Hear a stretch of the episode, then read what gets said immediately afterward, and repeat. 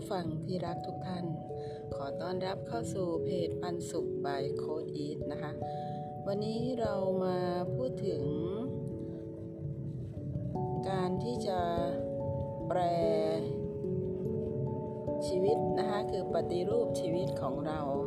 ให้สดใสให้เป็นไปตามที่ใจเราต้องการ นะคะ เพราะฉะนั้นถ้าเราอยากจะเป็นสิ่งใดนะคะ เราก็ต้องนึกนะคะคิดถึงสิ่งนั้นซ้ำๆซ้ำแล้วซ้ำอีก สิ่งต่างๆมันจะเกิดขึ้นจากความรู้สึก ร่างกายมนุษย์มีอยู่สองระบบนะคะก็คือจิตสำนึกและจิตใต้สำนึกนั่นเองนะคะจิตสำนึกก็คือขณะที่เราขับรถเราทำงานเป็นจิตสำนึกนะคะแต่จิตใต้สำนึกเนี่ย เขาก็จะอยู่กับเรา แต่เขาไม่มีการวิเคราะห์แยกแยะค่ะ เขารับอะไรเข้ามา โดยเฉพาะความรู้สึกนะคะ ความรู้สึกดีมีความสุขนะมันก็จะขยายเป็นรากเหมือนขยายรากต้นไม้นะคะที่รากได้ขยายแตกออกไปนะคะก่อให้เกิดการกระทำนะคะแล้วก็นำไปสู่สิ่งที่เราต้องการนะคะเพราะฉะนั้นถ้าเราอยากให้ จิตใต้สำนึกเรามีความสุข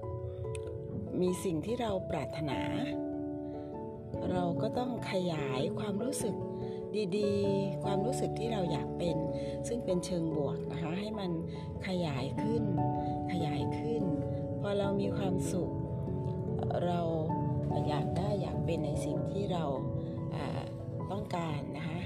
ความรู้สึกนั้นมันจะสั่นสะเทือนนะคะ อารมณ์ความรู้สึก ให้เราพัฒนาตัวเอง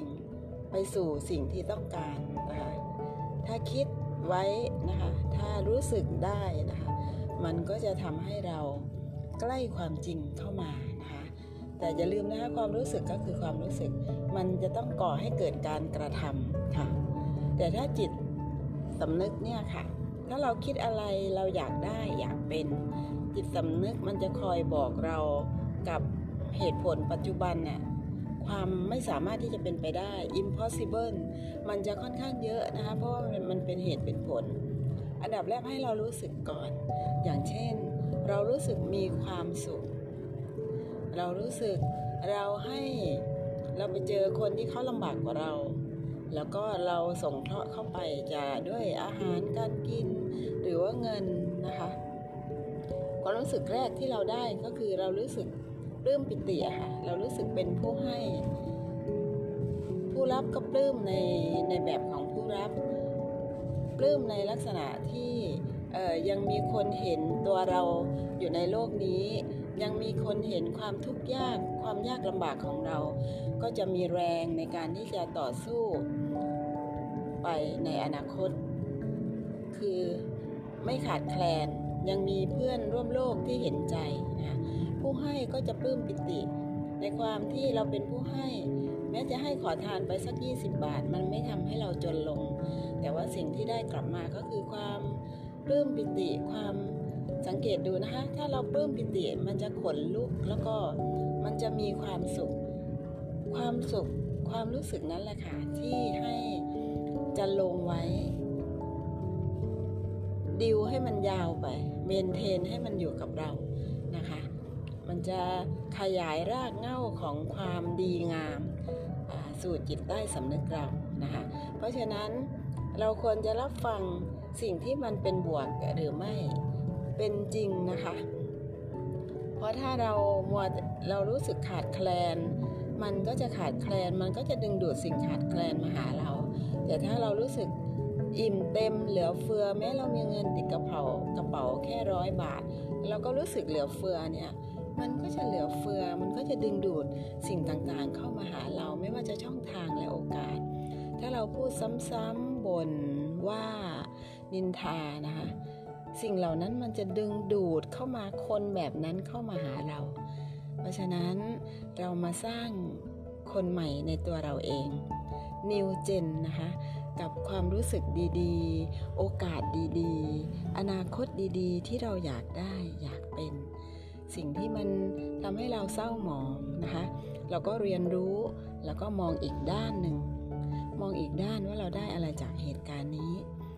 เราก็จะรู้สึกอิ่มเต็มแล้วก็เรียนรู้และพัฒนาแล้วก็จะดึงดูดนะคะร่างกายมันก็จะสั่นสะเทือนอชิประดับของคลื่นนะคะคลื่น อารมณ์ความรู้สึกเรานะ ไปในระดับที่มันสูงขึ้น สูงขึ้นแล้วเราก็จะดึงดูดสิ่งเหล่านั้น เข้ามาหาเรา ไม่เชื่อลองทำดูนะคะ ขอให้คุณทำอย่างน้อย 21 วันต่อเนื่องนะคะ โดยเช้าขึ้นมาเรารู้สึกตื่นเต้นที่เราได้ตื่นขึ้นมาอีก จะได้มาเจอกับอะไรที่สนุกท้าทายในวันนี้ วันนี้เราจะทำอะไรเป็นประโยชน์ให้กับผู้คนให้กับตัวเองและก็คนอื่น เรามีเราเป็นผู้มีประโยชน์อย่างที่ท่านพุทธทาสพิขุได้กล่าวไว้นะจงทำตัวเป็นผู้มีประโยชน์ แม้แต่ต้นไม้นะคะเขาก็ยังขับรถผ่านเนี่ยค่ะเขาก็ยังเขียวขจีเขียวชะอุ่มให้เราได้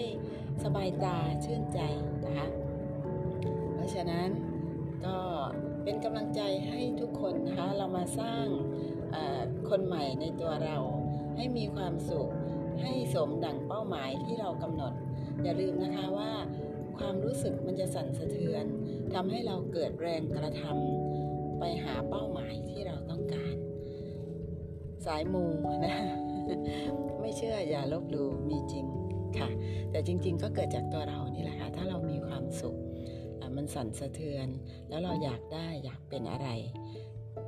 แรงบวกมันจะเหวี่ยงเรา มันจะดึงดูดสิ่งเหล่านั้นมาหาเรา โดยที่เราก็จะสร้างและพัฒนาตัวเอง เป็นแรงบันดาลใจให้เราที่พัฒนาตัวเองไปสู่สิ่งที่ต้องการนะคะสำหรับวันนี้นะขอบคุณทุกท่านที่เข้ามาฟัง เราเป็นเพื่อนกันตลอดไปนะคะ ไม่ว่าคุณจะอยู่ที่ไหน เราปันสุขปันทุกข์ให้กัน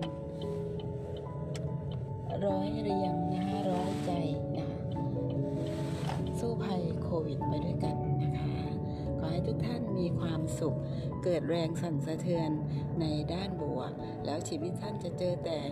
บวกบวกบวกตามกฎแรงดึงดูด แล้วก็พลังจักรวาล